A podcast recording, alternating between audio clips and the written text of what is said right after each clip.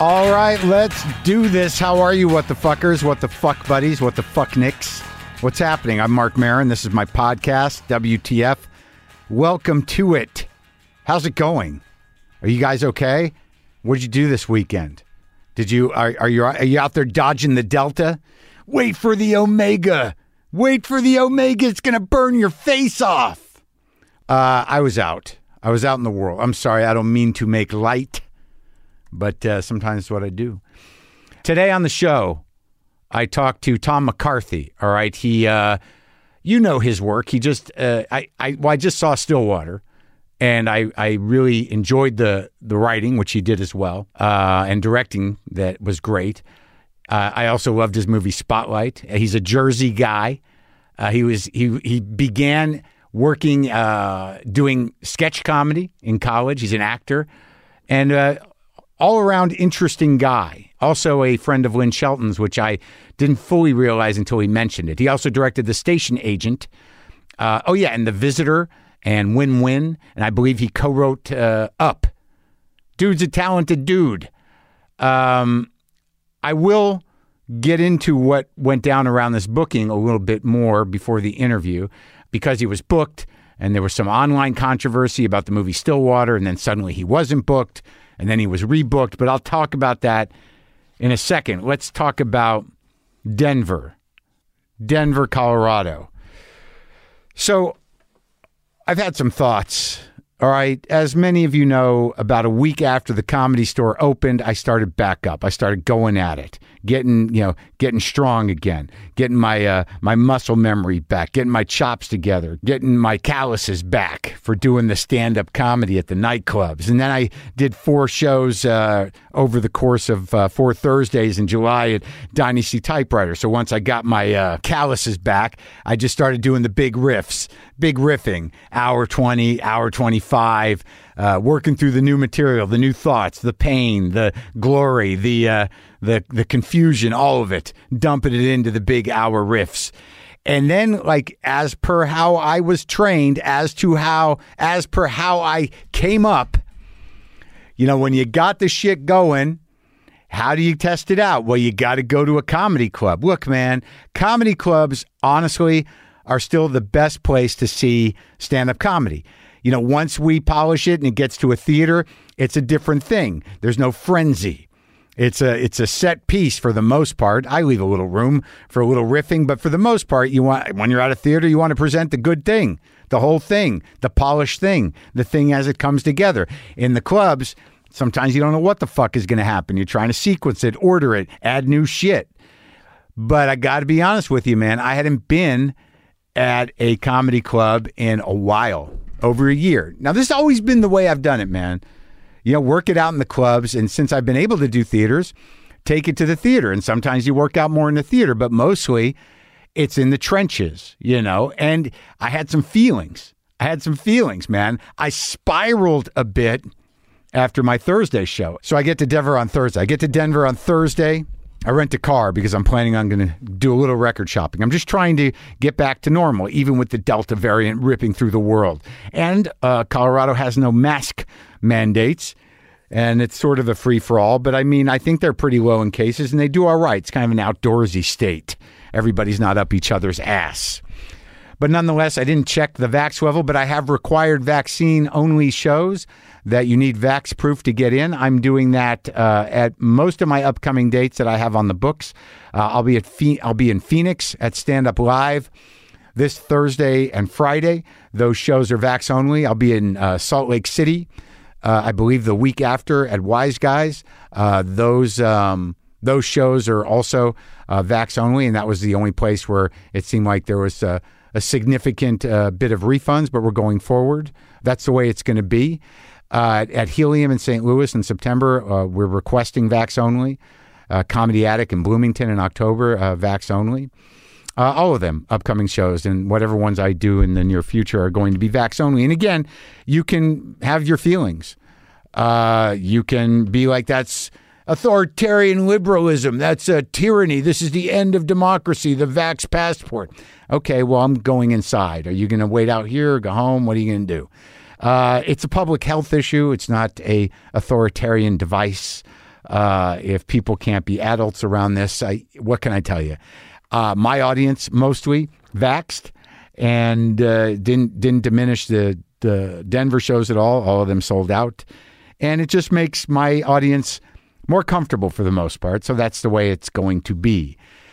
So Thursday, I go up on stage in in Denver at the Comedy Works. Sam Talent opens for me, uh, does a bombastic uh, opening set, and I get out there and I work through my stuff. The audience is great, mostly my people, but it felt a little choppy, a little fragmented. It was a good show, but when I left, I'm like, "Fuck, man, am I cut out for this anymore? Can I fucking deal with this shit?" Now I'm going to do like late shows on Friday and Saturday. I'm going to do two shows on Friday and Saturday. I don't fucking need to do this anymore. This is my inner monologue. I'm not saying this to anybody but me.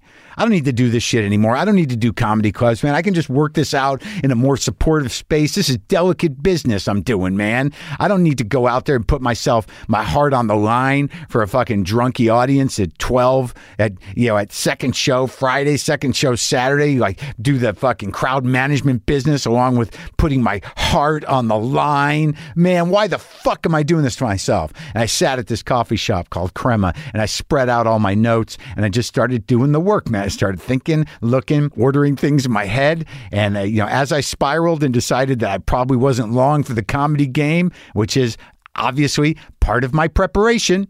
Apparently, didn't help that on Thursday night the only place open for dinner was some Cajun place, and because I was a little unhappy with my set, I decided to bury myself in fried food, which I never eat. So then I'm can't sleep. I'm burping up blackened spices. I'm fucking rolling around in bed. I got the sweats. The altitude's fucking with me. I can barely breathe. My brain's not working right. The next day, just spiraling, getting out of the business, just gonna fall into a pit of self, top it with some ice cream, and call it a fucking career. You know what I'm saying? And then, god damn it, man, I go back to the club Friday first show, fucking locked in. Order, sequence, good. Callbacks working. All the delicate stuff, the heavy hearted business, the pushing back the sad bits worked. I'm feeling like I'm in the fucking pocket. I got a real groove going, and the only way to test fucking comedy jokes is to do them at a real comedy club for a mixed crowd. I would say it was mostly my audience, but there was other people in there just seeing if the shit lands, seeing if you can fucking land these bits, and they were fucking landing, man. They were landing like goddamn parachute people, just sort of slowly coming down and just a little plunk on the bottom. You pull the chute down, and man, little tears coming at the corner of your eyes, little laffy laffy. You know what I'm saying? Saturday night shows, get back in it. Adam Caden Holland opens for me. Uh, Brent Gill opened for me on Friday. He did a good job. Adam, I've worked with before, smart guy. He does the opening. I go out fucking Saturday first show, working the shit out, kind of tweaking the order, heavy, you know, taking out the bits that weren't quite working or working them out so they work better, landing that shit again. Saturday second show was the one I was worried about, but uh, great fucking crowd. I fucking love doing comedy clubs. I went from Thursday, I got to quit and I'm just going to allow myself to become an obese person and live in shame uh, to this is what I do, man. This is what I fucking do. So I drove to the airport, got on a plane, typed up my little dispatch for the week, landed in Burbank, got in my car, was back home in 24 minutes, got in the house, said hi to the cats, uh, did a home COVID test, negative. Thank you. Thank you very much. I earned it. Uh, then I got on the mic here, and I'm going to go to the uh, premiere of Respect soon. But that'll be yesterday by the time you hear this. All right, so listen, folks, Tom McCarthy is my guest today. And um, right off the bat here, at the beginning of this interview, we talk about the the Amanda Knox thing. Now, for those of you who don't know, a couple of weeks ago, Tom did an interview with Vanity Fair, and they asked him they asked him, you know, if if the movie was inspired by Amanda Knox's false conviction and imprisonment in Italy, and Tom talked about how some aspects of that true story inspired him in thinking about the script for Stillwater, which is not that story. It's not her story. When the article came out, uh, it it you know in a clickbaity way, it really played up that aspect of the interview, making it the headline of the piece and talking about it being inspired by the Amanda Knox saga, quote unquote. And then uh, you know Understandably, Amanda Knox herself had a very negative reaction to that piece, and she wrote a series of tweets explaining why she felt the promotion of the movie in this interview was exploiting her, right down to the magazine calling her real life ordeal a saga, a quote unquote saga. It's definitely worth reading her tweets about it, and I would I would suggest you do that. Well, when all that went down, suddenly our interview with Tom got canceled, which we just figured uh, was because they didn't want him doing any more publicity about the film because of uh, this swirling buzz. Uh, but within a couple hours, we got notified that it was back on and that Tom specifically pushed to have the interview uncanceled, to uncancel the interview. So that's really where we enter this conversation. It's the first thing we talk about uh, here at the beginning of this talk. And we got right into the idea of what inspired the movie and whether or not the film is exploiting a real life situation. Um, so you can decide for yourself because you can see Stillwater in theaters now. And this is me talking to Tom McCarthy.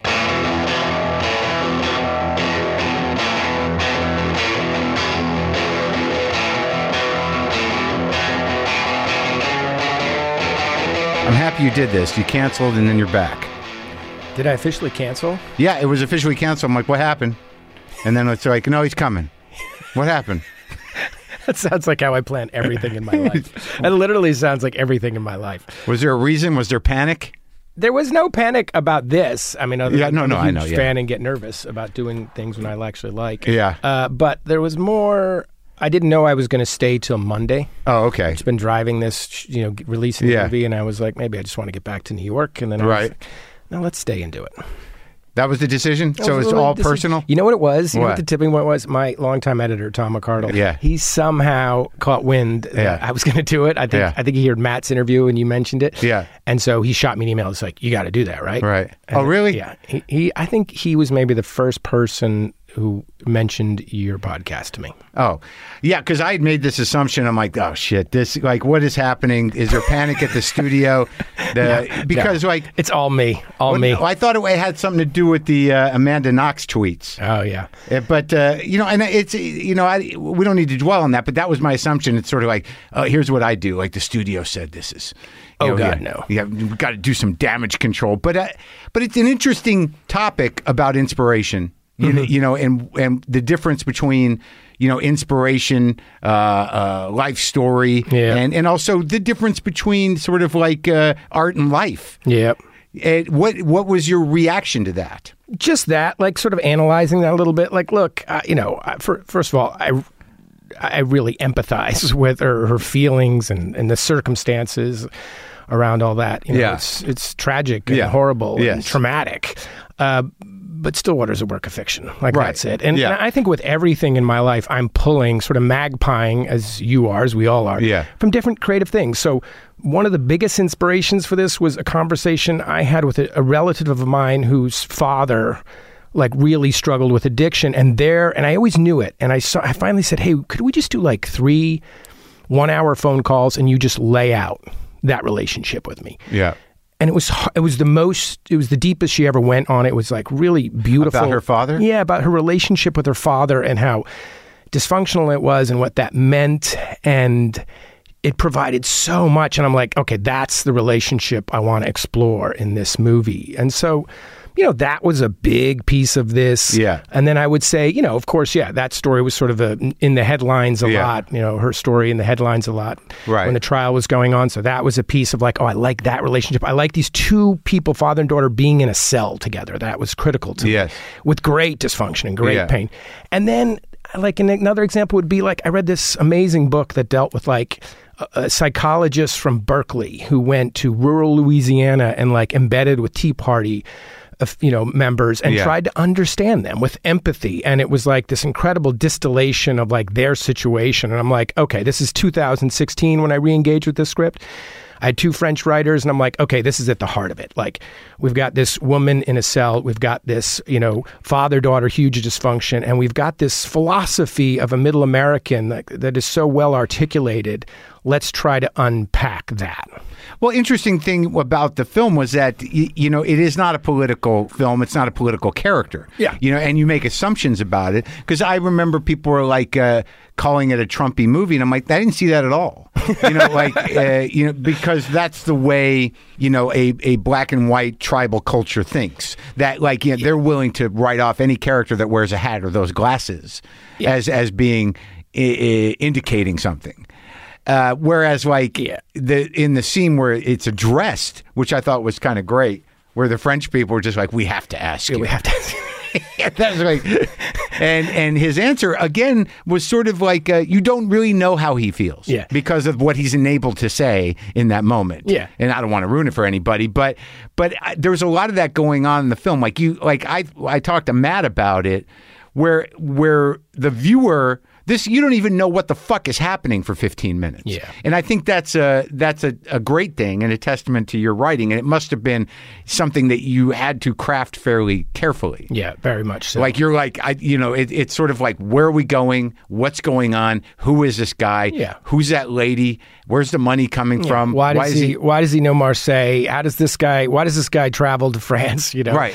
And look, I'll say this about that. I when I s- reapproached the script, I, put, I started it ten years ago, put it down, started from scratch in 2016, and I had, I'd been to Marseille at that point about five or six times. I knew Marseille, Researching. you know, just just hanging out in the city, researching. So this is your reading. process with all movies. It's very journalistic. it's very journalistic. but this is like a uh, this is a work of fiction. I mean, Spotlight was different. Spotlight was different. Spotlight, okay. So going back to what you asked about what this is based on, Spotlight was a true story, right? Based Right. on real people. When Right. I do that, I engage them. I know I'm writing about real people. I am going to tell their story. I got to be factually accurate. Spotlight was that.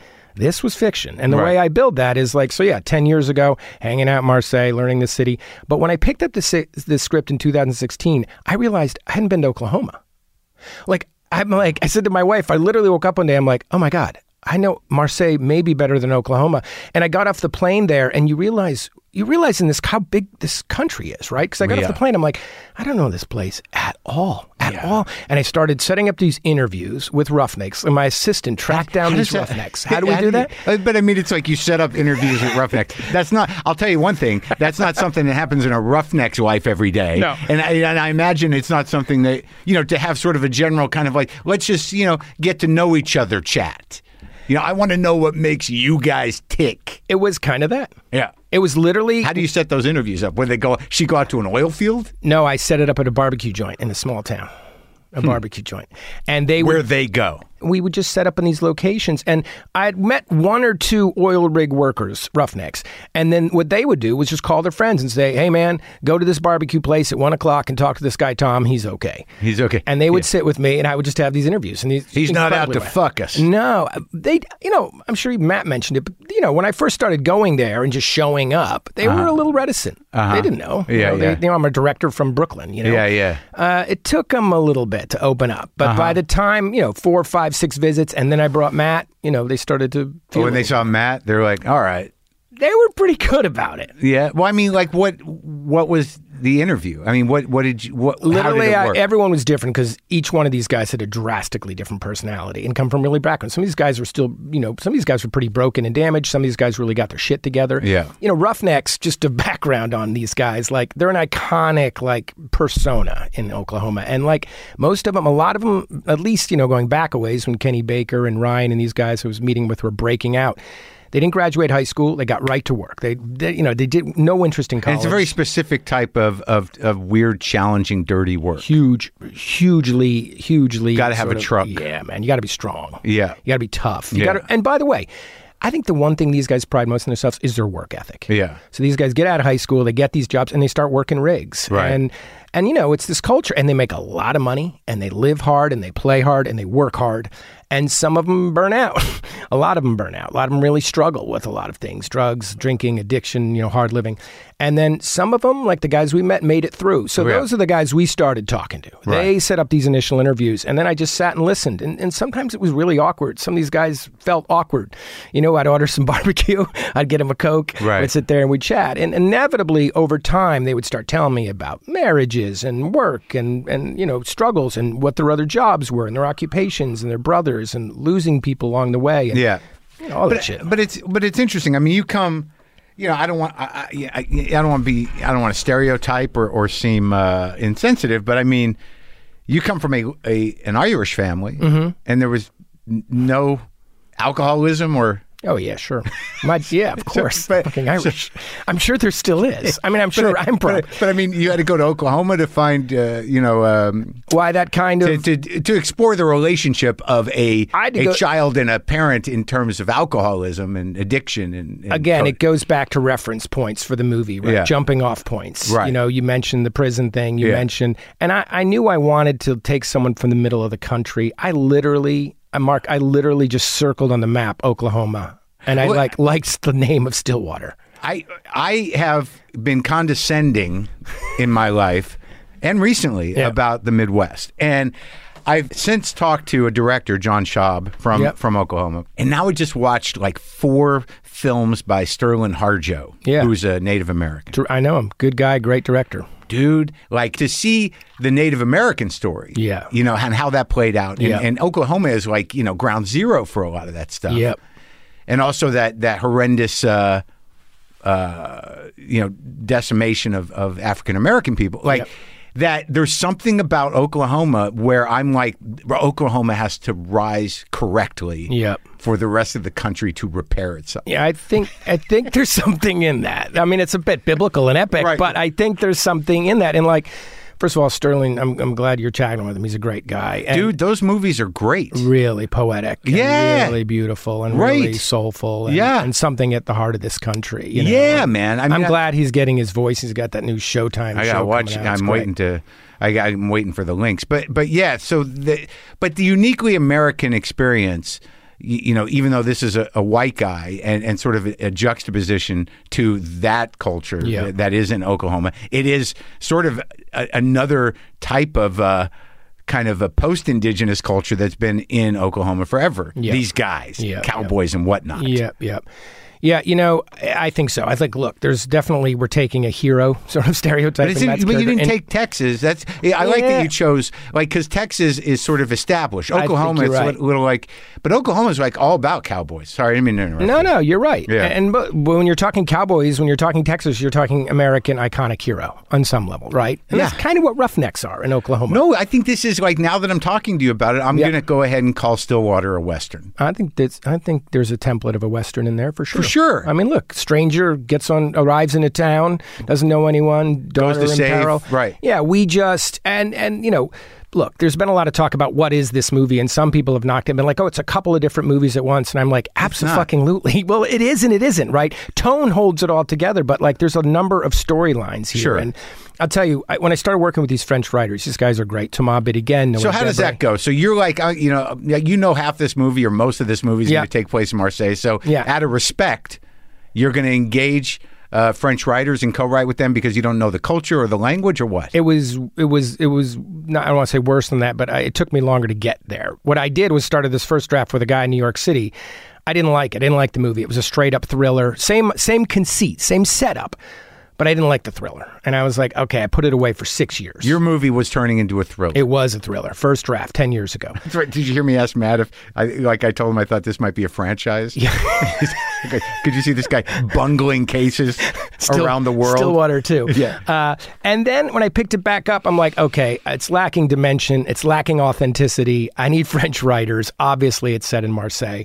Started at the top of the food chain. I love this director, Jacques Audiard. I love his movies and Prophet, Rust and Bone, a bunch of others. And I said, Who's his, who does he work with? And I Mm. Yeah. Mm-hmm. just reached out to these guys, email, just got their email, sent an email, said, "Hey, here's a draft of a script. I don't love it. It's too much of a straight up thriller. I want to expand it. I want to change it, start from scratch. Will you guys work with me? Yeah. And we did. They jumped in and we started talking about it. How many other scripts do you have just sitting around? for- Not that many. In fact, when I put that down, it was the first time in my life I literally walked away from a Yeah. script I spent a year and I thought, wow, I got to be careful because that's a, I didn't get paid for that. right. I'm not super rich, and I'm like, I can't spend that kind of time on something I don't get paid for and not do it. But in its inception, I mean, Yeah. when you began to write it, you, you're did you set out to write a thriller and then become disappointed? Yeah, Yeah. I think I did. Interesting, because like what I've started to notice in watching like Pig and in watching your film, and I just watched um, all of uh, uh, Underground Railroad, is that I think that one thing the Trump presidency and the pandemic has diminished greatly is the happy ending, and it seems that. You know there there is something to be said about anti-heroes and and morally ambiguous endings absolutely. that are, are obviously have usually almost always reflect an honesty in what the human condition is at any given time, but it seems like there is an appetite for it again, uh, not unlike the 70s. Am I projecting? Do you think it's possible? I think now's the time for that. I Yeah. think I think with Stillwater, look, the original was a thriller. What thrillers don't usually uh, possess are consequences, right, of for actions. And I think this film needed to examine consequences for the main character and hence our actions, right, both uh, in, at home and abroad. And so that was something we started to talk about. I had two French writers looking back, talking to me every day in 2016, 2017 trying to analyze what was happening in this country and how we felt about it. And like I'm like, oh man, that's the other thing I didn't have in the original draft. I didn't have a point of view. Like a, I didn't have a cause. I didn't Yeah. have a discussion. I didn't have something I was trying to understand. When I went to Oklahoma, you know, we were doing a lot of finger pointing. It was a lot of "Th- screw those people. They're the problem. We're the problem. Like I got to go like sit with these people. You know, I got to start to understand our countrymen as as hokey as that sounds in a more complete way. And I'll be honest, at that time, it was incredibly it was enlightening. It was uh, it sounds. I, I would I, I would come back from those trips feeling hopeful about our country at a moment where I was not feeling hopeful about our country. Well, you know, it's weird. That happens when you actually talk to people. there you go. I, I, I mean, it's like I'm glad it made you feel help, hopeful, but you know the the the chances of you walking away from that and then re-entering some rabbit hole of of uh, misinformation is high. High. But I mean, but when you sit with people and among people, which I think our phones and our computers, you know, kind of put a a, a real wall between Yep. us and actually communicating, you realize like, oh, we're all just people. There's a vulnerability to it. Yep. There's a there's a tenderness to it. There's a respect to it, which is uh, which I'm starting to see in some of these films I've been watching. I'm I'm, I'm kind of having this weird kind of a brain changing moment ar- around watching you know, like Sterling's stuff and, Yeah. and Stillwater and Yeah. and also like uh, you know the Underground Railroad. Is that you know the the only thing that's going to save us is is that connection, that tenderness, that uh, you know attempt at at at being better. I think so. I think they're more human movies, right? Yes, they're just exactly. they're just they're and and there's empathy. Like Bill Baker, who Matt Damon plays, is a very flawed character, but he's a dimensional character. But yeah, an he's empathetic also character. like fails. yeah. I mean, Yeah. I mean that, that that that is the whole thing. Is like once you realize where you are in that movie, you're like, oh, he's not. This is not how you go about doing this. Yeah, it creates real tension. And that, and tho- those moments where Matt's like, you know, I'm sorry, I, you know, like where he does things that he again knows are wrong, and they're going to be, he, he he tries, but he doesn't think things through. Yeah. I, I think you're right. I think, look, I think there's a fallibility to us all. And I think, you know, now as a guy with two da- young daughters, you think, oh man, I just screw up all the time. I do the wrong things. I say the wrong things. I act out in the wrong way. And you're, you know, when you got little people staring at you, you're really, I'm really conscious. And so those scenes with him and his daughter to me, I think it's the thing Matt probably connected with first in the script. They're just heartbreaking to me. They're heartbreaking. You know, look, again, it was interesting, you know, when when we started to, when we were working on the original draft of this, we were all listening to podcasts. And by that I mean like long form story podcasts, S Town Serial, those things. We're Yeah. all kind of just talking about it and the craze of it and we're like, "Oh, this is cool. How these things start off as one thing and become something else. And they keep evolving. And suddenly, like, I don't care what they're talking about. I'm deeply involved. So it starts as a mystery and becomes a Yeah. love story and, and, I don't know, whatever.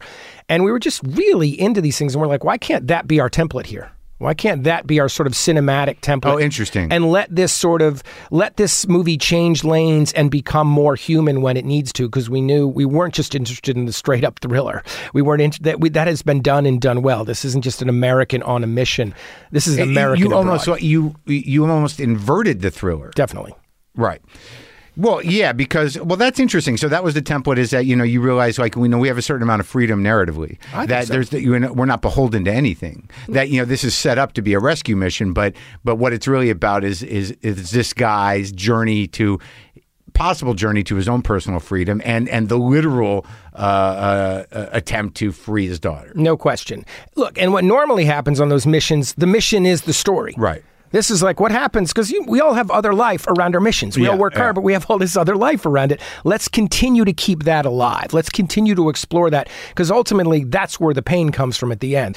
And I think that's what separates this movie from just a particular genre. It's a I more don't- yeah, I didn't human drama in that than it is. Yeah, anything. and I didn't see I didn't see you know uh, uh, a genre, and I didn't see also like I, I it's also like talking with- that we did in the kitchen about pig.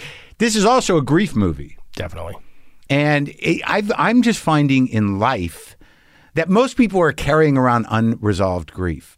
And if you start to look at that, like how, who knows how to handle that shit? Yeah. Because, you know, you got to suck it up and, and live.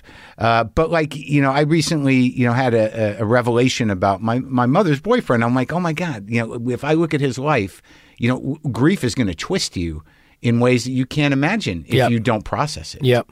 Yeah. I think you're right. And look, I think sometimes it's beyond us to take the proper steps to cope, you know, unless we really have a mechanism anything. set up in our life, right, that really forces us. And then so sometimes, as in movies, I think, as in this story, events happen to us. If we're lucky, that push us to confront these things. It's painful, but it like forces our hand a little bit, forces us out of our lane a little bit, and makes us. And it doesn't mean we're going to be necessarily better for it, but we are going to start to understand and be more in touch with it, which is at least a silver lining. At Mm. least that's hopeful. Maybe, Beaten into humility. maybe, maybe, yeah. But You Mm, that's know, you not might always a not bad know thing. it. right? The- You know, and that's the worst part. It's like if life is beating you into humility, Yeah. but you're the last to know, then you're just this comedy of errors that everyone's sort of like, when is he going? Wow, to that poor guy.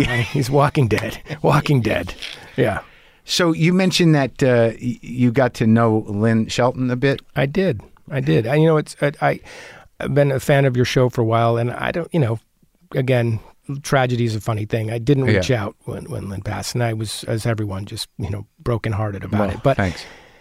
it was interesting. We we met. Uh, I met her randomly one night at a. We I was invited by Edgar Wright and Paul Rudd. And Yeah. we went to see Paul Simon play, and I knew remember Lynn. when I'd she met her went a there. couple Yeah, yeah, yeah. times. I was a big fan of her movies.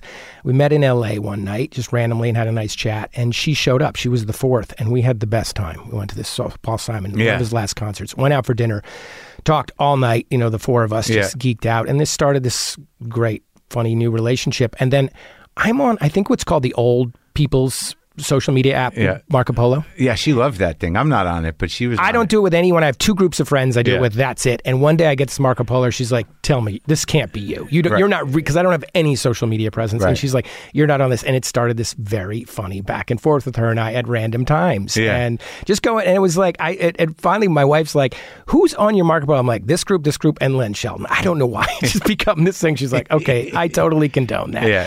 And, uh, you know, in fact, one of the last times we spoke on it was I was in Marseille making Stillwater. She didn't know. She reached out. You guys were coming to uh, Spain.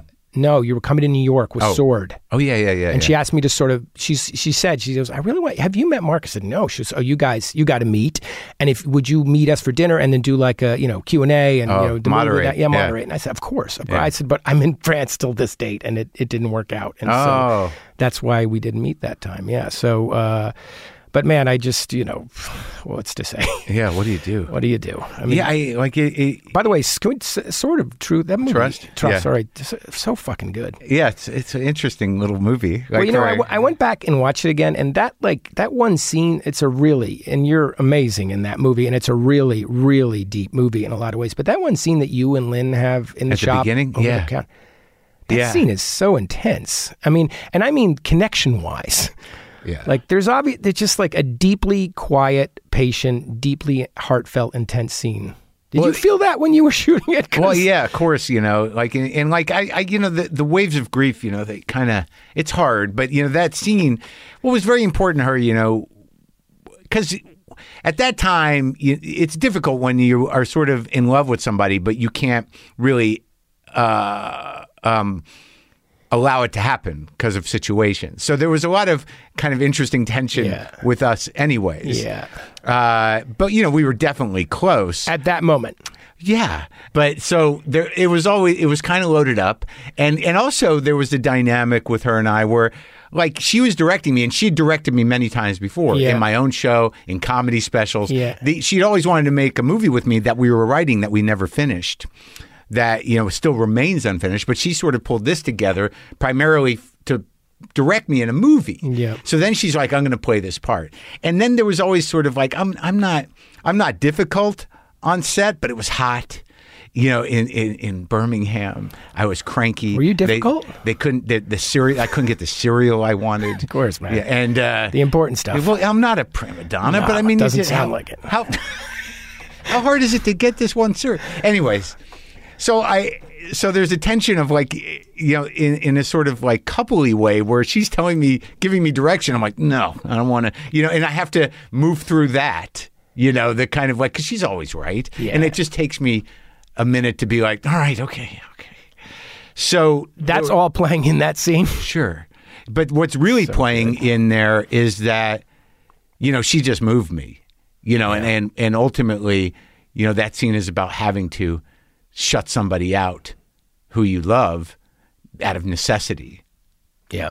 you know, which is, you know, that drug relationship. thing. Yeah. So, You can feel, I bet you talked about Stillwater and the mystery of it. Like, who is this guy? What's happening? That scene has that Mm-hmm. so brilliantly because you don't, you don't, and you don't reveal what's going on in that movie and that relationship for what don't another know. hour. That's right. That's true, And yeah. and so like you're just sitting there. I remember the first when I went back and watched it. That's when I was like, God damn, the, the fucking the tension between these two people is so palpable as actors as characters. But the first time you see that, think about that. You have- really don't know what's going on because you true. don't say anything. Yeah. You're just you brilliantly play that, quietly play that of just like this pain, this sort of fear, this this tension. and, and having to You don't fight know. that charm. Yeah. Like, you know, And like she's it's- so charming. Right. They, you know, you, you've It's got so- to keep, you've got to hold back someone who has your number Yeah. deeply. You know, yeah. It, it- yeah, it was. I love watching that. Yeah, that scene. that's what makes that last moment in that movie so powerful when you just believe it the- Oh, and walk through. it. It's a beautiful. I couldn't watch it again for a while, quite honestly, because it's hard, man. It's- I, I, I, you know, it's like it's it's hard with the loss because like you, you, you want to keep going back to it, you know, but you can't. Like you know, like I have pictures and stuff, and like there's a, you know, I had her uh, her jacket and her hat and her boots in the hallway for a year, and I just finally put them away. yep. You know, because you know what are you gonna do? My wife and I were just talking about this because she's a friend who just lost her husband, a Mm. dear friend, Oh. and, and I didn't meet him. Yeah. And I, and my wife always wanted me to meet him. And her friend came over the other day, and I just felt such a sense of like missed opportunity. Yeah. And I, I my, we were literally talking about this yesterday, and I felt that about Lynn, quite honestly, because when Yeah. I because it was such a new relationship. Like Yeah. I, bar- I, that's why there was such an outpouring for grief and people reaching out to you and these community things. Yeah. And I didn't feel like I even had a seat at the table because I was like the new friend. I you know? barely did. So I just quietly sat on the outside and was like mourned. Like Josh Pice was a dear friend of mine. I've worked with her a bunch of times, and you know I called him. I called friends that I knew Yeah. that were closer to her. But like it's such an it's such an odd feeling. And I remember saying to my wife because she's like, "What is what's you know?" I keep hearing about Lynn suddenly before she passed Yeah. away. I'm like, I'm like, you're gonna love her. We're, Yeah. She's gonna be a part of our circle. Yeah. Like she just she has like this great kind of. She's such an artist. She's such a woman. She's such a she has like this dude energy. She Yeah. can hang with anybody. Yes. She's smart, but Yeah. she's so accessible. Yeah. I'm going to talk about her in the present because it still helps. know, and it- you know, yeah. but I, I there's that sense of like it's a unique part of grief when you when you don't you feel things are interrupted, which you of Yeah, course, well, that was the that's the hardest thing about th- that was that you know, our relationship was new, relatively Yeah, new, yeah. and I didn't really know a lot. I I mean, dude, I mean, I didn't I had not really met her parents or spent any time with her Yeah, son. wow, you know, wow, and. And, and all of a sudden, like you know, the way I really build a relationship with them is you know the day she's taken into the hospital right. right so so that like in realizing that i had no real history with this woman who i was in love with was you know that's the hardest thing is that you're grieving the possibilities Yeah, and and a lot of people had a lot of time with her Yeah. you know and, deep long ties Yeah. and you know I, I didn't have that and i always felt like you know like I, you know i'm the guy she died with you know i don't have this long life with her you know it was rough man is it's this rough is this something you'll ever examine in any way uh, through work through writing? Well, I've been trying to. You know, I mean, you know, I'm, you know, s- sadly, I'm a comic. Yeah. So, what do you do with that? You know, how do you process that uh, on on stage? And I've been sort of, ch- you know, doing it. You know, I've been yeah. improvising through Right. hours, an hour and a Yeah, half. yeah. Because, like, I do think that grief is underrepresented. Yeah, uh, a- a- yeah. In the in the sense that it's something that we are all going to experience one way or the other. You know, and the one thing that got me through this thing was realizing like this is not unusual. It's sad and tragic, Yeah. but you know, losing people and grief, it's not. It's human. Right, but you're I mean, you are a comic, but you're also a very good actor. Sure. Right, and there's other ways of expressing. I'm just curious because I know you've been talking a lot about that way, and I'm just wondering if there's other long form way. Cause it's Well, just- yeah. I mean, I, I don't know if it's going to be in writing, but I, I did a small movie, uh, which br- I brought a lot of it to that. Yeah, yeah. I think it's it's opened something up in me that's you know not that's good and probably isn't going to close if Yeah. I don't let it uh, become bitterness. Yep. Yeah. So, but like in speaking of how you got to be uh, like you know somebody who tells stories, I mean that that wasn't the original intention, was it for you? No. I mean, like how did you come up? Where'd you grow? where'd you grow up? I grew up in New Jersey. Just a Jersey Yeah, guy? just a Jersey guy. What part of Jersey? It's New Providence. Where's tiny that? Town. I don't know. What county? Union County. Oh, really? Yeah. Are you a Jersey guy? Yeah, I'm born in Jersey. Morris County is. Oh, yeah. Pompton Lakes is where Yeah, I my think mother's I knew from. that, My yeah. dad's from Jersey City. Yeah.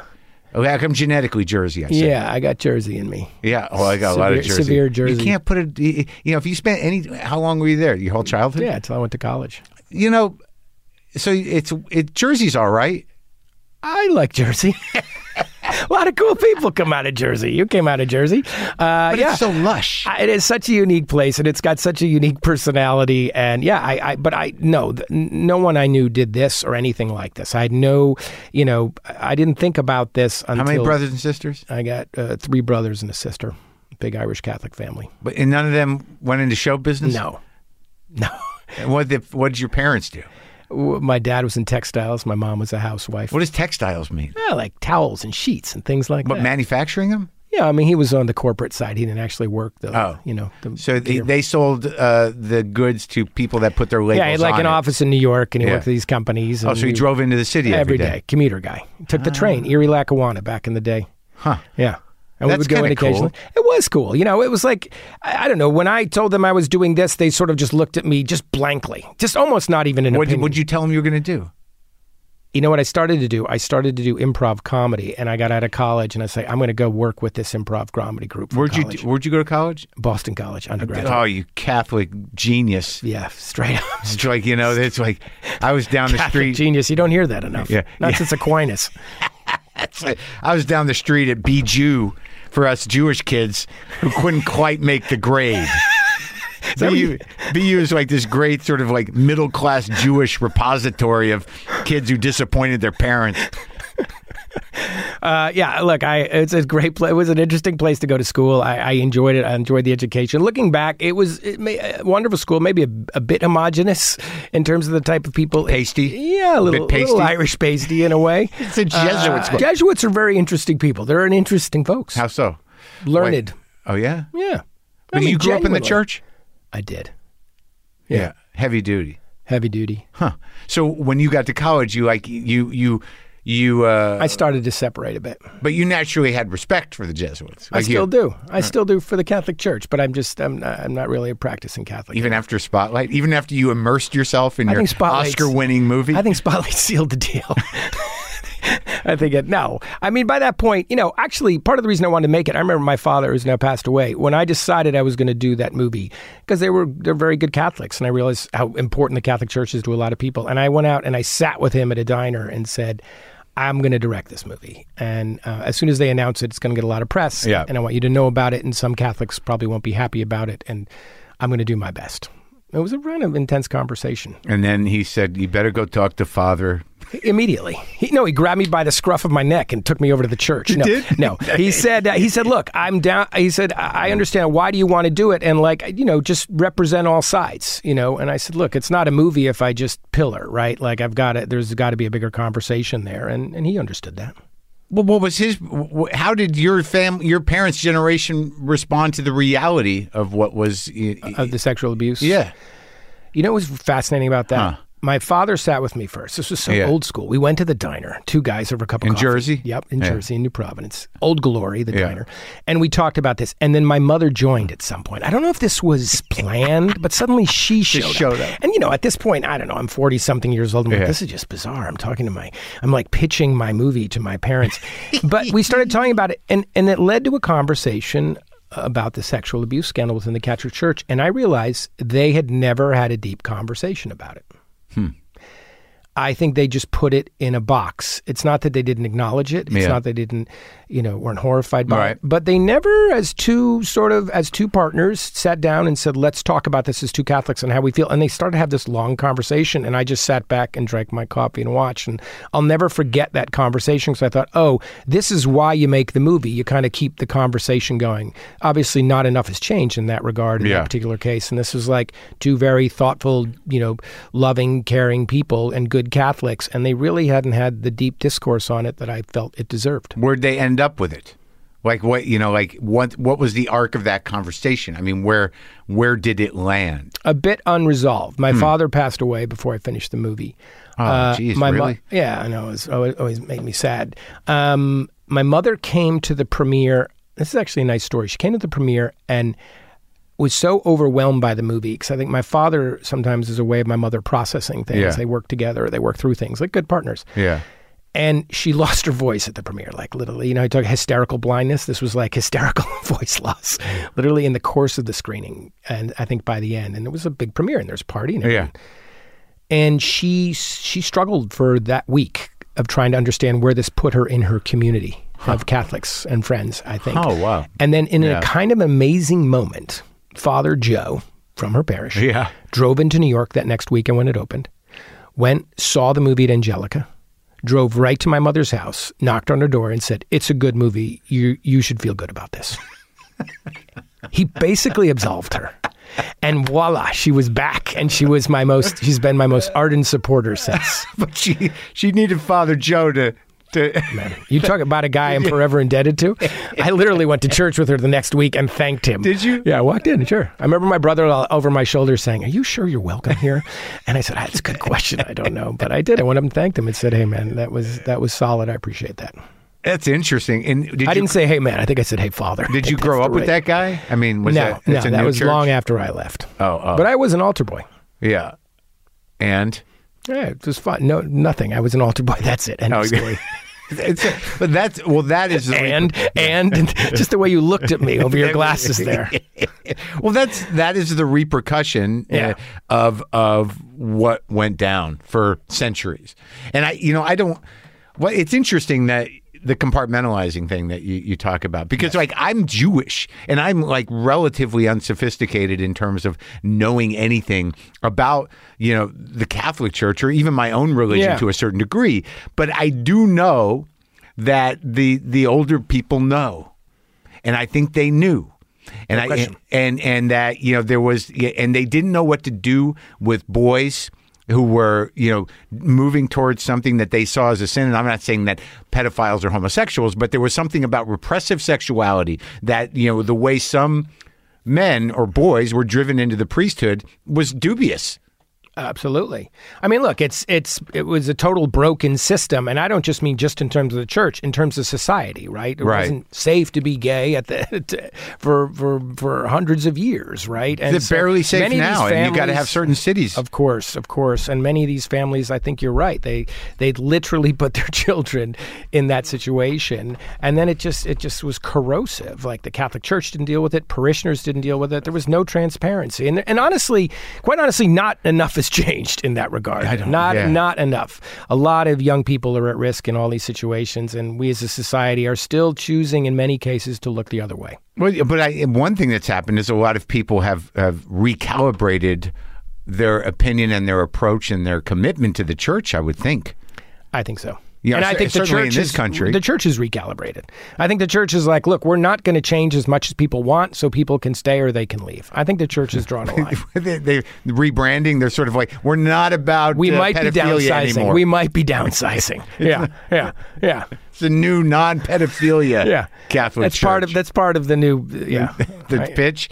So so you tell your folks like you know I'm gonna do improv.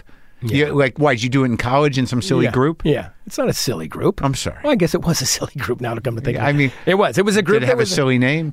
my mother's. Flea- I'm just realizing you're right. It was a silly group. My mother's flea bag.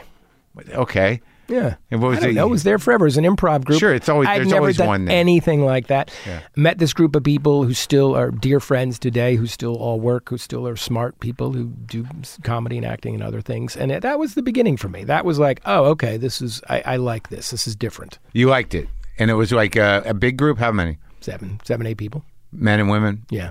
And you were doing uh, sketch Sketch comedy, improv. and improv. Yeah. and you'd perform. and at it's the kind of a school. big thing on campus. Like a lot of people, you know, Polar was in that group when she was there. She sort of started the year I left, I think. Oh, really? Uh, Nancy Walls, now Nancy Carell, was genius in it. Miley Flanagan, Wayne Wilderson's an actor. You know, there's like here in L.A. So there was a lot of like really talented people who came through that. And, and more for me, it was just like you know, I was a kid from Jersey who never thought of this stuff. So suddenly I was like, oh, this is a different way of thinking, of looking at the world. Were you an English major or something? Philosophy.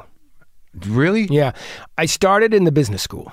Huh. Because that's my, you know, I'm the kind of Irish Catholic kid that went to BC with like three pairs of slacks yellow, green, and red. Right. I think in navy blue. I think four. Yeah. So I, I literally had slacks. yeah. You know, I don't know who has slacks. You have slacks? I don't know what you what you mean like slack slacks. I don't. I don't. I might have a pair of Kind slacks. of like a pleated chino. I- yeah, no, I, I mean, no, I, I haven't- remember my parents gave it to me. I was like, I don't think I'm going to wear these very much. I don't think I ever wore them, but they. sent me. Everybody wore chinos at Yeah, fucking this- BC. This was like that. Yeah, you're right. It was a chino culture. they were like boat shoes and chinos Yeah, there's and a lot of that button-down going on. collars. All right, and don't overdo it. Jeez, it wasn't a country. navy blazer guy. It sounds like You had a navy gre- blazer. green line that's- anger coming coming right You had down a the navy green line. blazer. Oh, I had I still have one. I definitely had a navy blazer. It was like, come on, that's the that's the uniform. Right. But yeah, so you go there with that. I started in the business school. I had a great Oxford shirt. professor. I had many Oxford shirts. Actually, the best teacher I had at BC, one of them Yeah. was a business school professor, accounting, finance guy, who basically pulled me into his office and like just said, "Don't do this. Yeah. you shouldn't be in this school." I was Really? like, yeah. Professor Why? Turner. I wonder what that what happened. He just saw it inside you. yeah, he came in. I thought he was calling me in to say, "Hey, you're great. You're doing great." And he Yeah. basically said, "Hey, you're trying really hard, and it's not working. You should think about something else." And you, and that was the the great philosophical question. So that's what you're like. I don't know. I'm gonna. Philosophy. I need answers. I walked out of that school and changed. The, my changed my major the next day. so were you taught by Jesuits in philosophy? Yeah. That's why. That's when it got interesting, because the, the professors were either Jesuits, holy men, or ex-Jesuits, and many men who had pushed their logic to a pay through it could no longer support their faith, and so there were They these, let like, them stay there. Oh yeah, of course. They engaged in it. There were That's like lovely. these great debates that's they a would do. lovely. Thing. That was the best part. Yeah. Yeah. Wow. So you, you'd have a Jesuit, and then you'd have the the fallen Jesuit. Yeah, I mean these guys, I don't know if they consider themselves fallen, but or risen, I guess Yeah. uh, you depending how you look at it. And what you know, what what strain of philosophy did you ra- you could wrap your brain around it? I loved it. Only because I felt like I was behind all that. There were so many people who were so far beyond me. I was playing Yeah. catch up, and they were just they were just. sup- I would be in classes with people who could just think in, for lack of a way of better way of saying it, they could think better. They Yeah. had bigger brains. They could process bigger ideas. They could sort of. And I'm like, I think that's as I think that was probably the beginning of my writing. I'm like, oh, this is uh, becoming a writer because I'm like, oh, I need to be better at processing ideas, distilling them, and then articulating them. That's a really cool thing that I can't do well. Oh, so it was the structure of the philosophical argument that I had an think so. impact. I think so. that more so than the uh, you know necessarily the answers. Yeah, there was never. Uh, there, is there ever answers? In the, Not It's more- every day. more- Every day I'm working on it. I, no, oh, it was more the questions and Yeah. like that. That un, that for me was like uh, set sort of set me off in that direction. I think you know. so you're cha- doing change the course. You're doing the philosophy and you're doing the comedy. Yeah, that was it. yeah. Then I got out. It works together. It works. Where'd right? you go when you got out? we all moved to Minneapolis and We started, all? yeah the troupe that mo- a lot of people I performed with at Boston College. So you created your own troupe, Yeah. and then moved to Minneapolis, Yeah. because Minneapolis. There was one we sat around thinking where could we go. And we're like, we can't afford to go to New York, so we have no money and we'll never survive. We can't go to LA because who the hell goes to LA? We're a bunch of Irish Boston College kids, right? Yeah. And there was one dude, Wayne Wilderson, Yeah. who, who said, I live in Minneapolis. It's a cool town. There's a lot of musicians and there's Yeah. some comedy. Let's go there. So the idea was you get a residency at a theater. Yeah, not quite. We didn't quite have that ambition. We literally were performing anywhere they would let us, from car shows. How many to, of you were you? Like seven of us. So uh, there were seven when you left too. Yeah. Huh. So car shows? Diver- uh, anything. Yeah, literally car shows. We performed first on Cape Cod for the summer, and we performed all over the what Cape. town? All over. All over. Uh, We spent a lot of time in Wellfleet at the Wellfleet, Oyster House. Yeah. Huh. And then we just got, you know, better and better at it. And then we moved to Minneapolis. We did that for like two years until we totally exploded because we were like, you know, we didn't know what we were doing. We just- Exploded. Oh, not fame wise, but as just, people. Yeah, we were like, okay, we got to go on our own. How, so it's how many men to women? Uh, I think it was an even split. I think it was f- three and. And how long three did it take for everyone to start commingling and, uh, and creating negative relationships?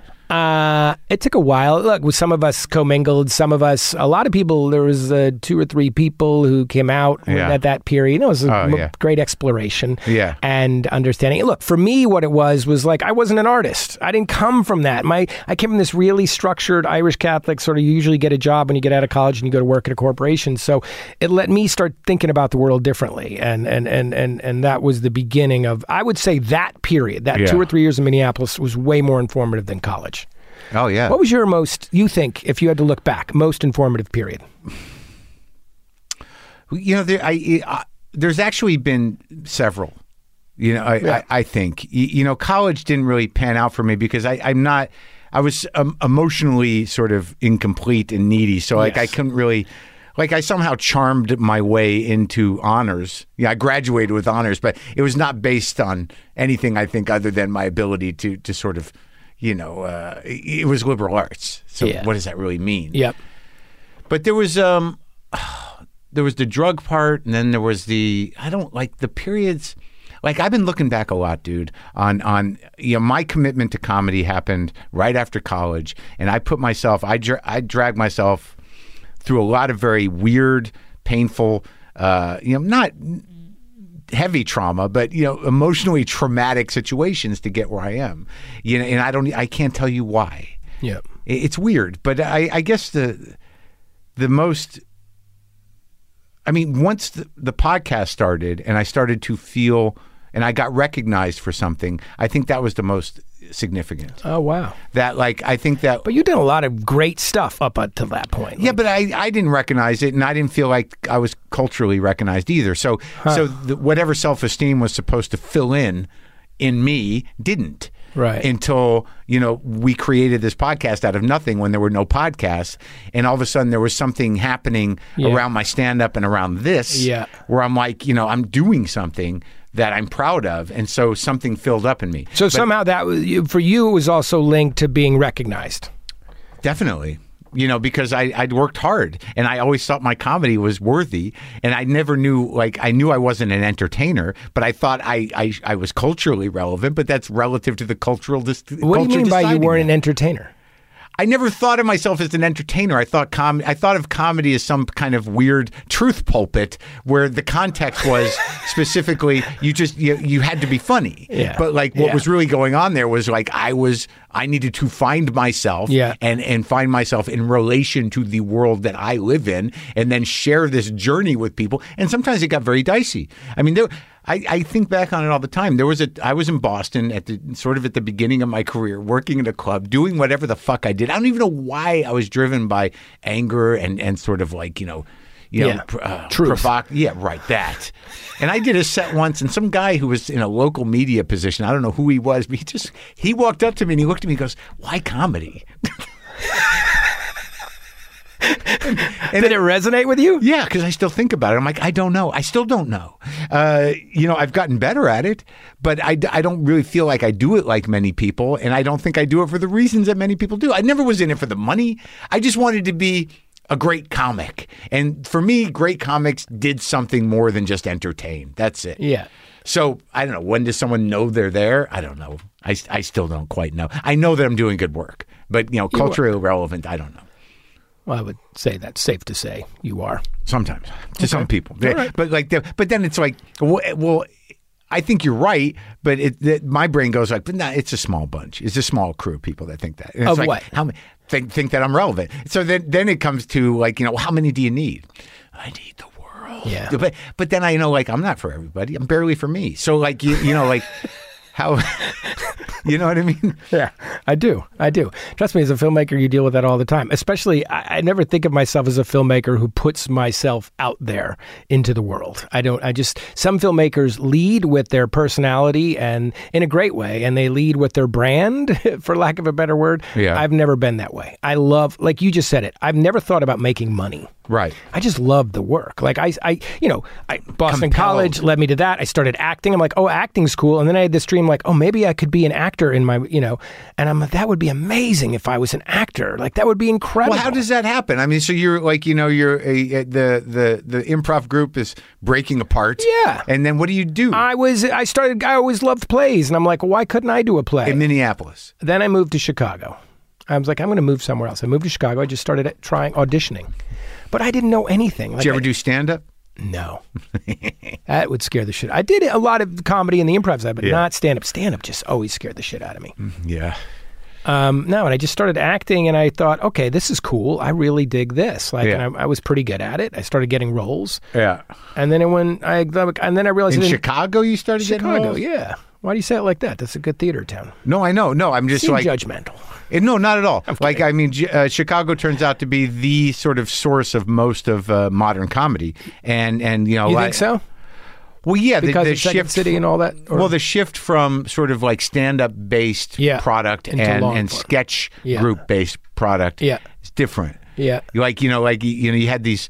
This generation of stand-ups who were these w- weird rogue characters that Yeah. you know, primarily got into the racket because they couldn't get along with people, and that's sort of the focus of television and, uh, and comedy shifted from there to like these relatively emotionally healthy groups of people that knew how to work with each other, and there were many tiers of you know there was writing and directing Yeah. and acting all in one package, Yeah. and it kind of left the the gypsy stand up alone to figure out a new way, but uh, that's how I see and it. it's a great theater town. Like you know, Oh yeah, Steppenwolf, no, all I those mean uh, companies, Tracy Letts has Looking become Glass. a, a great friend of mine. yeah. very- what, what a and tr- what a terrific artist that guy is, he's he's a solid guy. on, uh, and on so many levels. You know, it's just it's crazy. Yeah. because he's like you know you talk you know you hang out with him. He's just like this good Chicago. He's an Oklahoma guy. yeah, right, correct. August Osage. Yeah, but g- but a great guy. But yeah, just a monumental talent. But, not, But I think he's emblematic of like Chicago. It's Yes. sort of like a blue collar theater Yes. artist town. Like they don't, Yes. there's- they're not fussy, they're not fancy. They just work. They love the work. I think that's probably where we're now. I think about it how I started, and so I'm like, I'm like, oh, just do the work and don't worry about the other shit. right, right. So where'd you where'd you start working? Did you do Steppenwolf? No, I never. They never hired me. I auditioned You weren't for- angry No, enough. I just I was not angry or cool enough. Uh, I think it's just, more I anger. just started doing plays. Yeah, I was not a terribly angry. I guess I am. You gotta you gotta be fueled by sweaty booze. Yeah, and yeah. and, and yelling. yeah, yeah. You know, you think about like uh, yeah. I, I have that in my DNA, but maybe not enough for Steppenwolf at the time. Uh, and I just started doing plays at theaters there, and I, I loved it. But I realized I didn't really know what I was doing. Like people kept using terminology and being like, "What's the beat here?" And I'm like, "What the fuck is a beat?" so you didn't take. So you had no acting training. None, not a day. just uh, being funny with a group of people Yeah. from college. And suddenly I was like with real hardcore theater people who understood it and and and were very good at but it. you had a knack for it. I was pretty. Yeah, I did. Yeah. I did. If I'm fair, because I was getting roles. Yeah. Probably I probably shouldn't have been. So I'm like, okay, I'm pretty good at this. And then I thought I need to get training, and I went to the Yale Drama School. So just I went to the best place available, Yeah, which I- was uh, and they let me in because I literally lucked into it. I, just that I probably did. No. I would. Yeah, I do think on some level, don't, isn't everything a little luck on some level? Come on, Look, man, There's a I- lot of good people out there, right? yeah, I know, but that program, there's like, you know, they only let like 12 people in, Yeah, and you know, true. you've got to go through this panel of people that are pretty snooty. So they got to, you got to at, at All right, some that, point. that alone for me is that it's got to be some luck involved because there's just no, there's they've got to no- sense some i- innate talent. Of course, but we can build this guy. coupled with luck, yes, of course. We can make him. six for for one million dollars. Exactly. Uh, yeah, yeah. I think that was it, and and then that changed the course of everything. Once that happened, then I was sort of off and, and running. So that probably informed just being in that environment mu must have informed your writing as well. everything. because were you doing you know graduate? I was student doing a lot of playwright plays, stuff? training, all that stuff, but I was also writing in the cabaret, which is sort of a separate thing that you can do. But I think more than that, I was around people who are articulating what we do.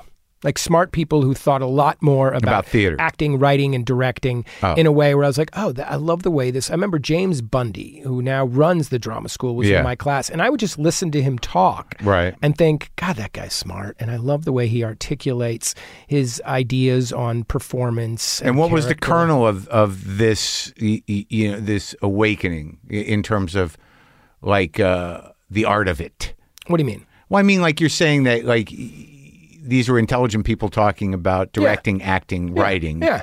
So what was it that it made you realize that you wanted to do or could do? I or think could I execute? think also because th- it, there was an intellectual side to the pursuit which I didn't realize, Oh. and I had the same thing with movies about four years later. Hmm. That it was like suddenly I realized, oh, there's not just this emotional side to this work, but there's something deeply intellectual which I find fascinating. Which I'm a very I was always a curious person. I'm like, oh, this is where I can.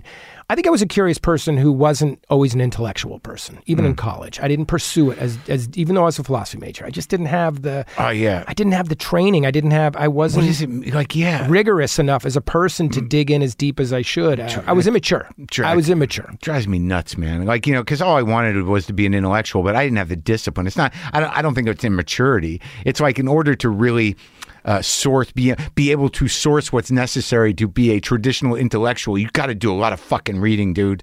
It's a lot of work.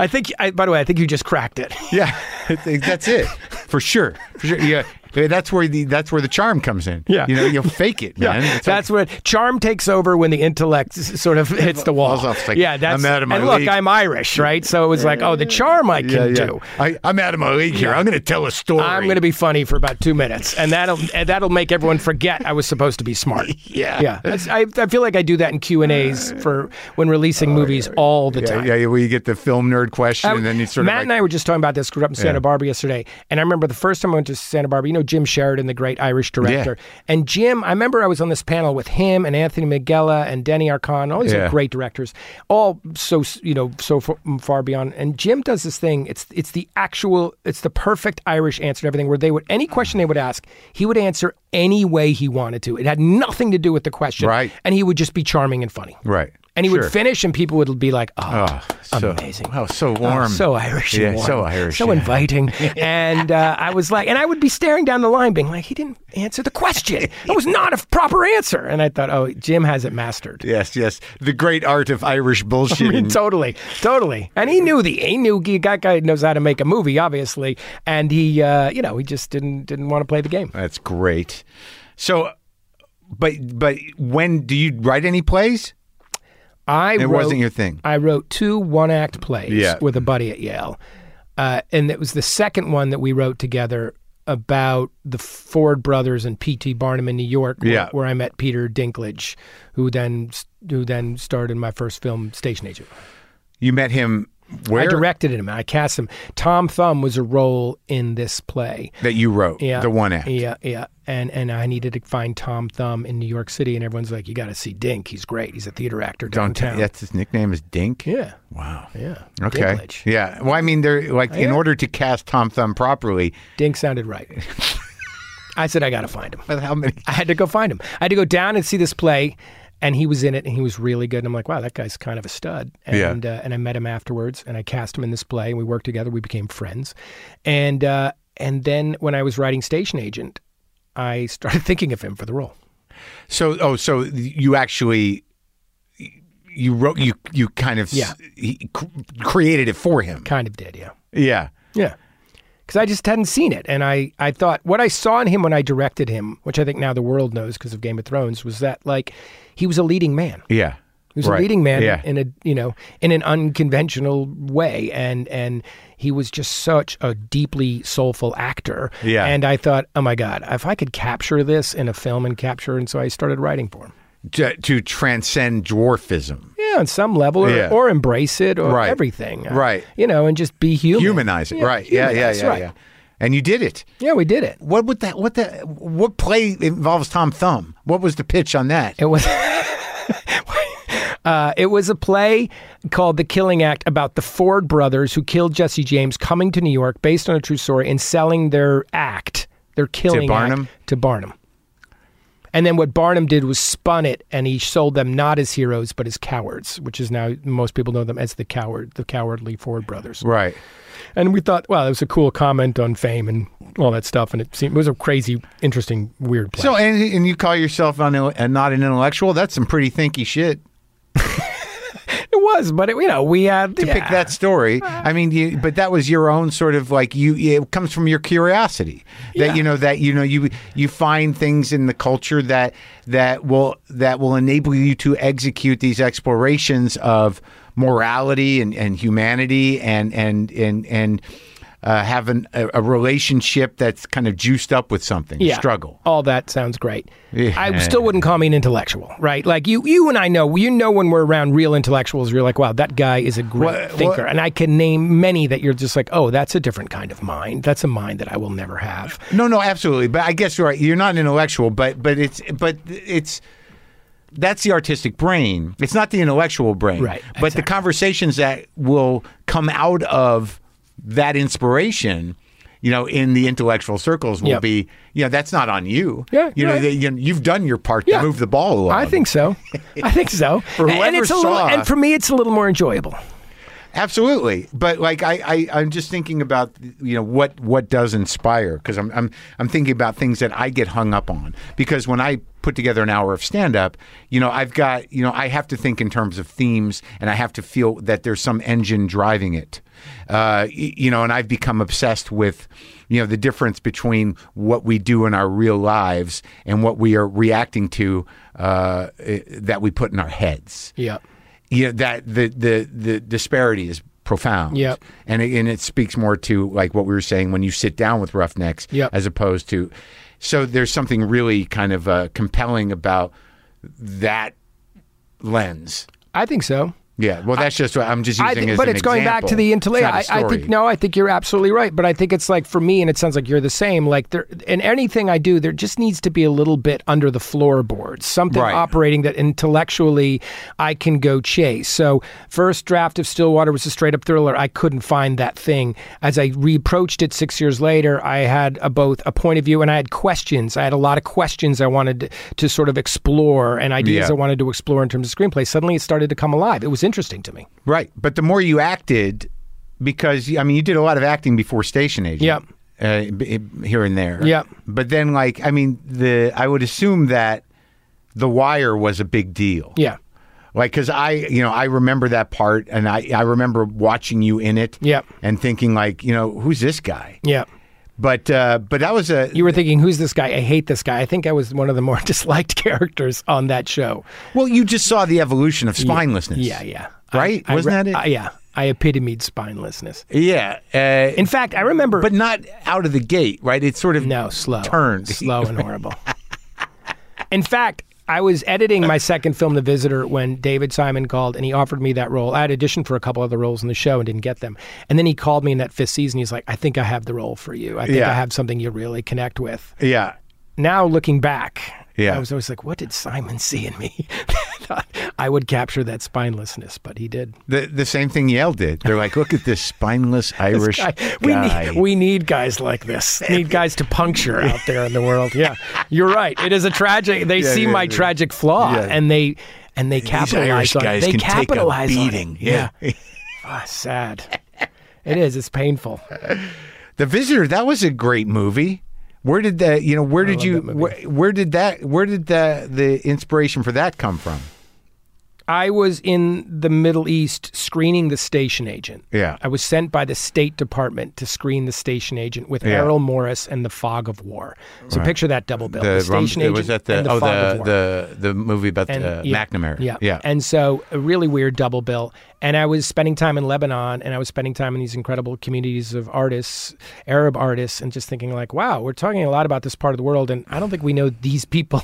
like I want to start I want to write a movie with some of these artist, and I started there, and then I started thinking about the part that Richard Jenkins played and this professor. I, it's just same way I was talking about Stillwater, right? There's all these little pieces I kind of magpie from in my life, and then I started spending more and more time, and then I was like, what's going on with detention in this country? And this was back in 2005, 2004, before really talking about it, and I signed up through a church Yeah. in Brooklyn to visit. I'm in New York to visit one of these detention facilities Yeah.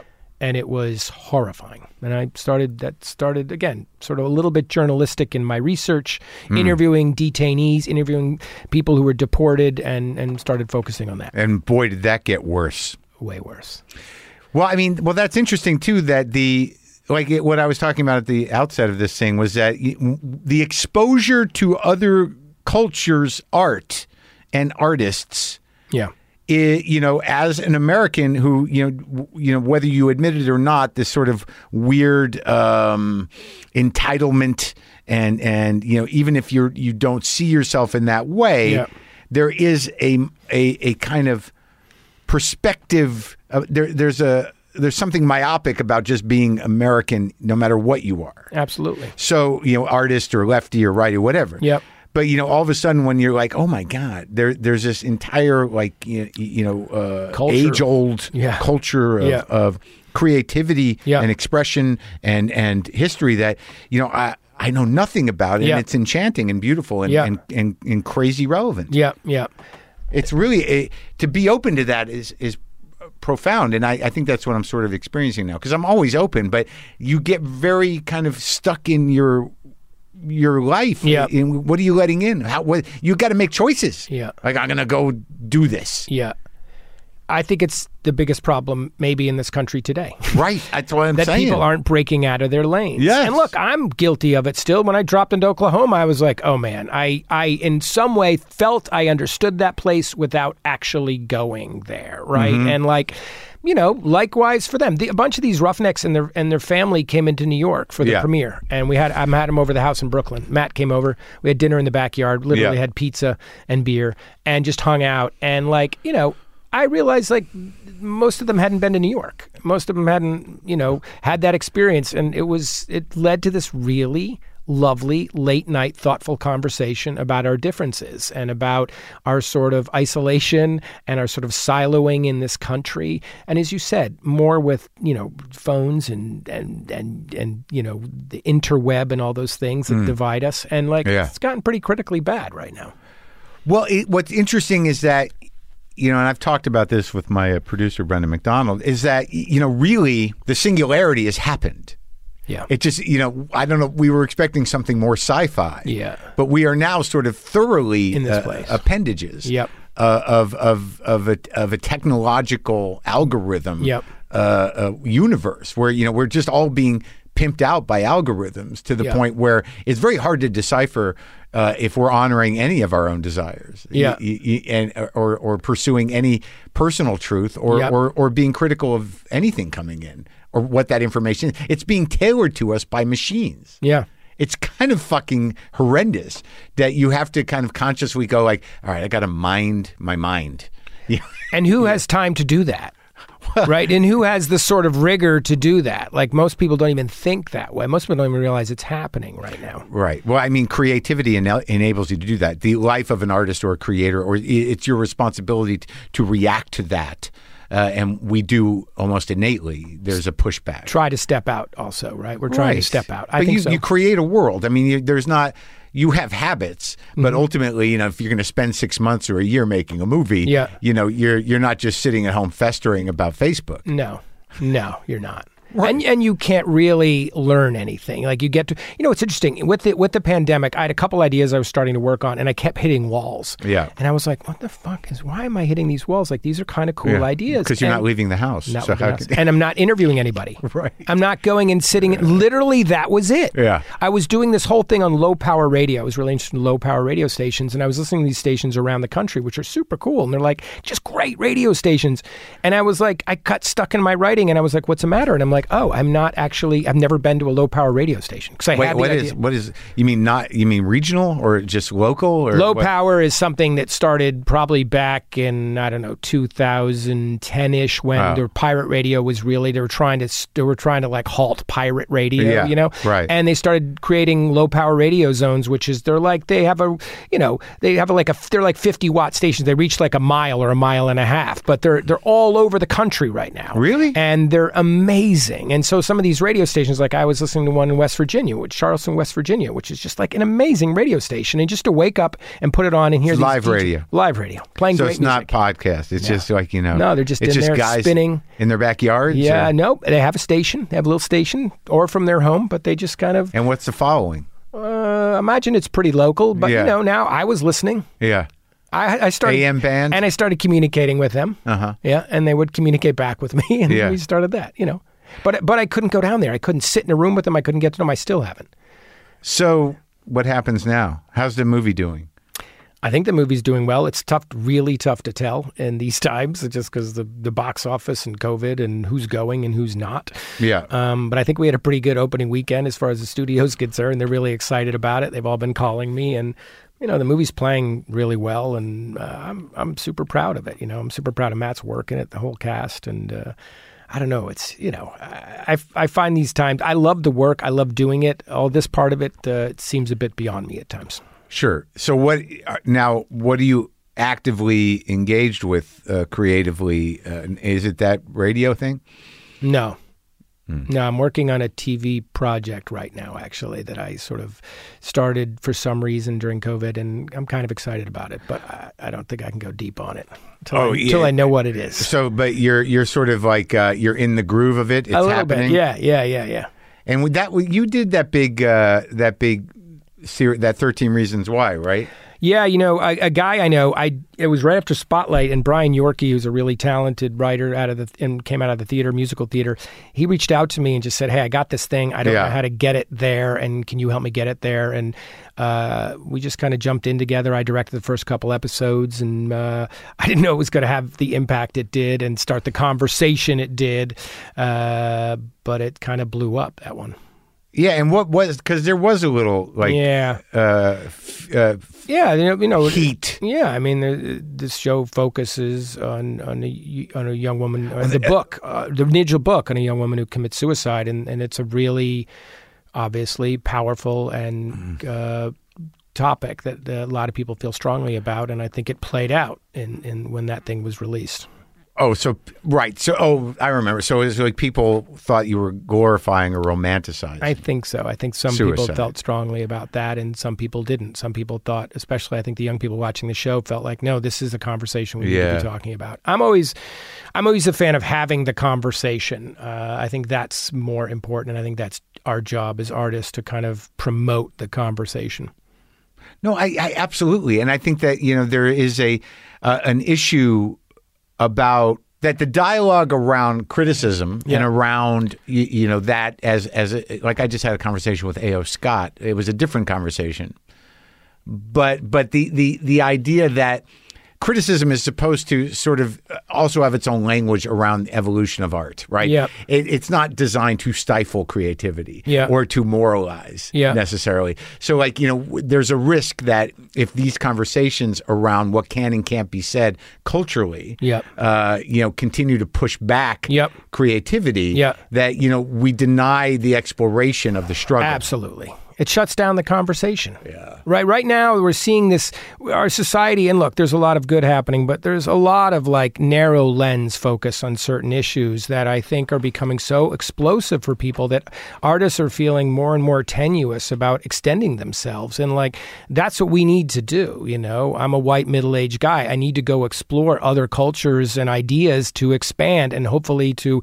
bring myself to that conversation. And it's tricky to do, I think, right now because there's just so many landmines, and I feel like that that is making it uh, you know, it's something a lot of us are talking about all the time. Where, what we have the right to do, what we can talk about, what the pushback is. It's a, it's an incredibly tenuous time. Well, the artist creatively. is stuck in the middle of a strange kind of uh, uh, kind of a viral explosion of, of particular uh, public opinion. Exactly. It- now, it- Yes. it, it might even be- be a minority situation Yep. on a platform that does not have a you know global impact or impact even uh, nationally, right? Right. But but it, it is antagonizing enough for the corporate. Uh, overseers Right. who facilitate the making of the Yep. work to be nervous. Yep. So then, you know, the artist is stuck in the middle of like, well, fuck, if the studio is going to get pissed off because Yep. this thing is blowing up, I, I, you know, I believe my vision, you know, can transcend this and will add to the conversation. Yep. But now we're stuck in this other, I'm in the middle of a conversation that has nothing to do with what I'm doing. which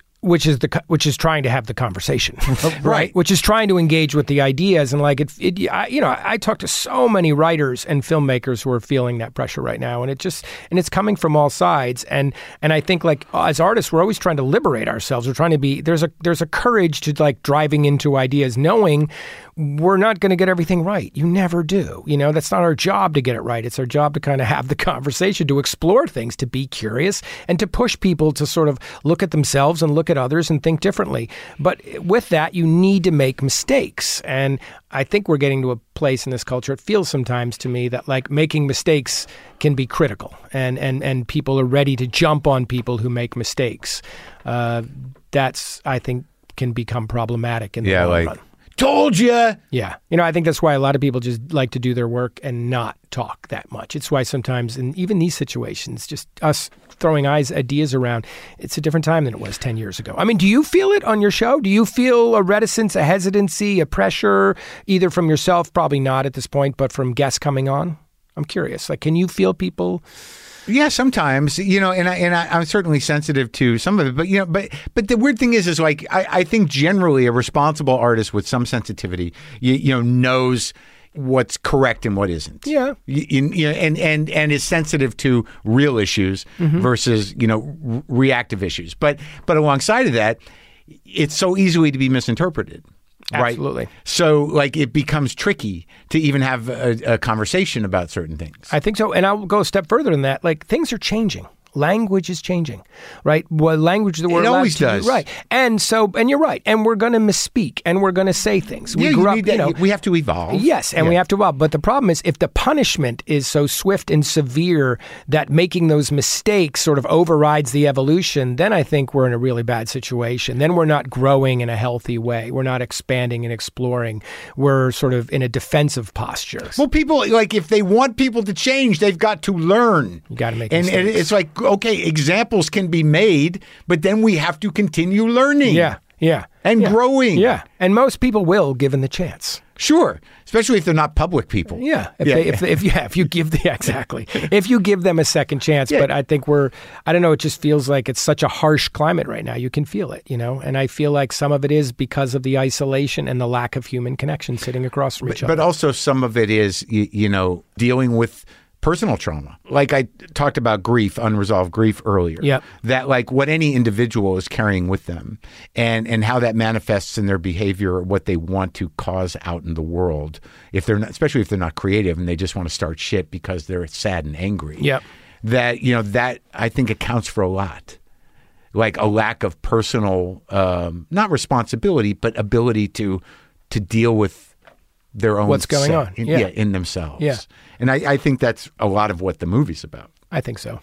I think if you don't, that's where sort of generational trauma and generational uh, decay starts. Yeah. You know, and I think that's what that that's what happens in families and in communities and even in countries. And I think the, right now we're at a point in this country where we're having a reckoning. yeah and, and, and some days i'm hopeful some days i'm not Yeah, that's the game. It You feels know- like we're right on the brink some days. Yeah, you know, but like I found a lot of hope in like these, like in in in in terms of creativity having you know some power in the world with like your movie and with Pig, Yeah. and then watching you you know the um, Underground Railroad Yeah. and then the indigenous stuff. I'm like, you know, like these are the voices. Yeah, yeah, yeah.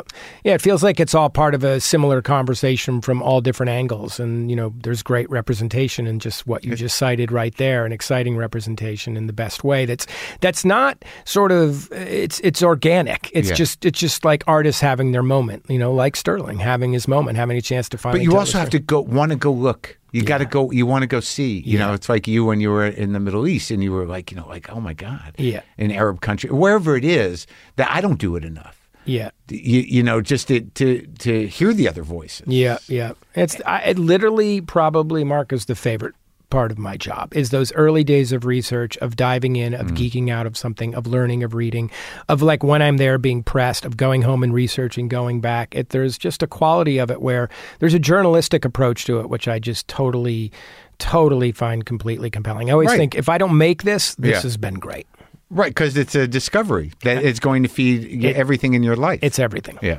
great talking to you, man. really great talking thank you Thanks, buddy.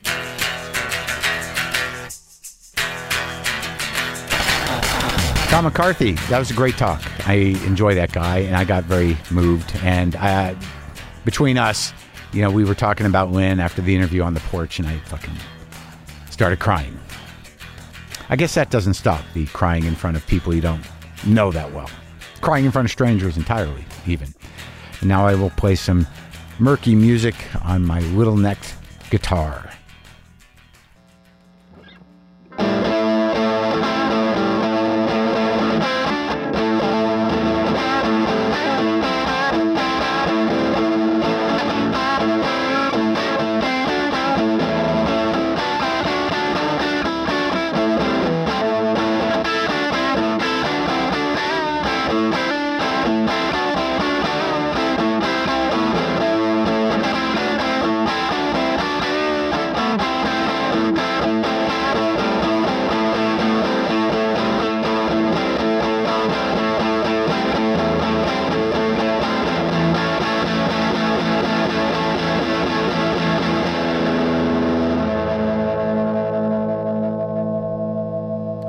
Boomer lives.